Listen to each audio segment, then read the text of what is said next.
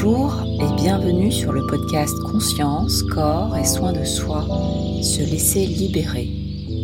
Ce bonus est consacré aux héritages. Les héritages forment des repères qui nous bercent depuis notre naissance, qui continuent à nous accompagner pendant notre croissance et bien au-delà. L'enfer est pavé de bonnes intentions. Voilà à quoi renvoie peut-être la notion d'héritage. Pourquoi cela, me diriez-vous ? Eh bien, les héritages sont un réservoir de culpabilité. Voilà pourquoi. Sous couvert d'autorité et d'illusion de sécurité, les héritages nous brident de notre liberté d'être et de faire. Ses principaux vecteurs sont l'éducation parentale, suivie de l'école et des médias au sens large, avec la télévision, les réseaux sociaux, etc. Les transgresser, à moins de s'en libérer, induit une culpabilité. Pour mémoire, l'absence de peur et de culpabilité traduit un état de calme de notre cerveau, condition sine qua non de sérénité et de lucidité. Leur présence déclenche un orage, duquel découlera une cascade de réactions de stress dans nos cerveaux et corps. Il est troublant de constater que nos comportements sont dans la grande majorité des cas le fruit d'interdits, de peurs et de culpabilités enfouies. Dans les faits, on apprendrait à ne pas être plutôt qu'à être. C'est comme si nous étions des monstres à qui il fallait tout interdire pour savoir être. Bernard Sensfelder nous rappelle pourtant que notre nature est aimante et que nous aurions tout intérêt à cultiver notre spontanéité plutôt que notre personnage. La persona de Carl Gustav Jung fait référence aux masques portés par les comédiens antiques. Nous interdisons, non pas parce que nous n'aimons pas, mais justement et précisément parce que nous aimons. Mais cet amour est mu par de la peur et non par de la confiance.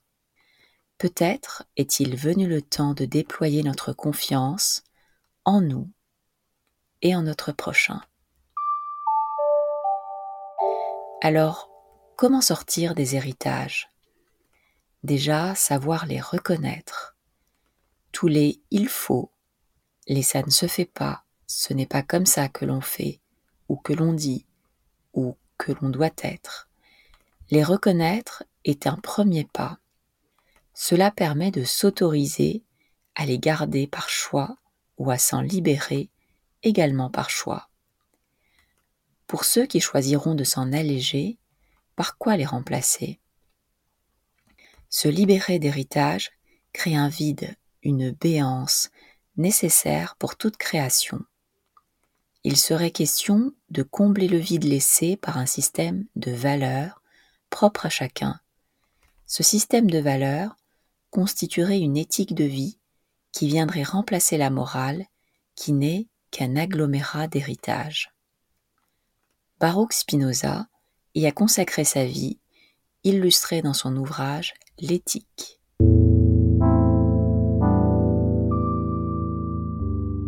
Comment alors établir son propre système de valeurs ?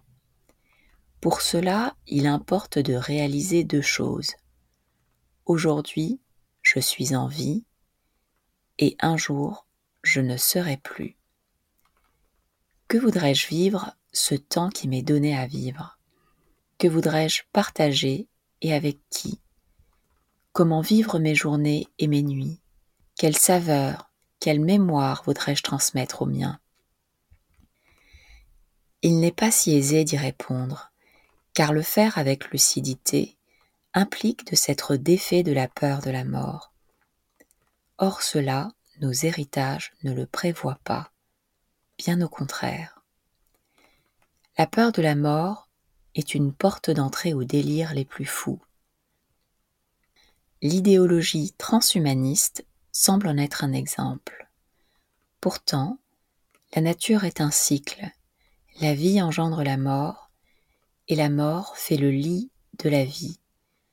Nous savons tous qu'un corps qui se décompose, qu'il soit animal ou végétal, sème les graines de la vie. Peut-être est-il venu le temps d'être en paix, de nous réconcilier et d'être en confiance avec notre nature et avec la nature qui ne font qu'un. Merci pour votre écoute. Je vous dis à très bientôt pour un nouvel épisode dont l'intitulé sera « Les neurones miroirs ».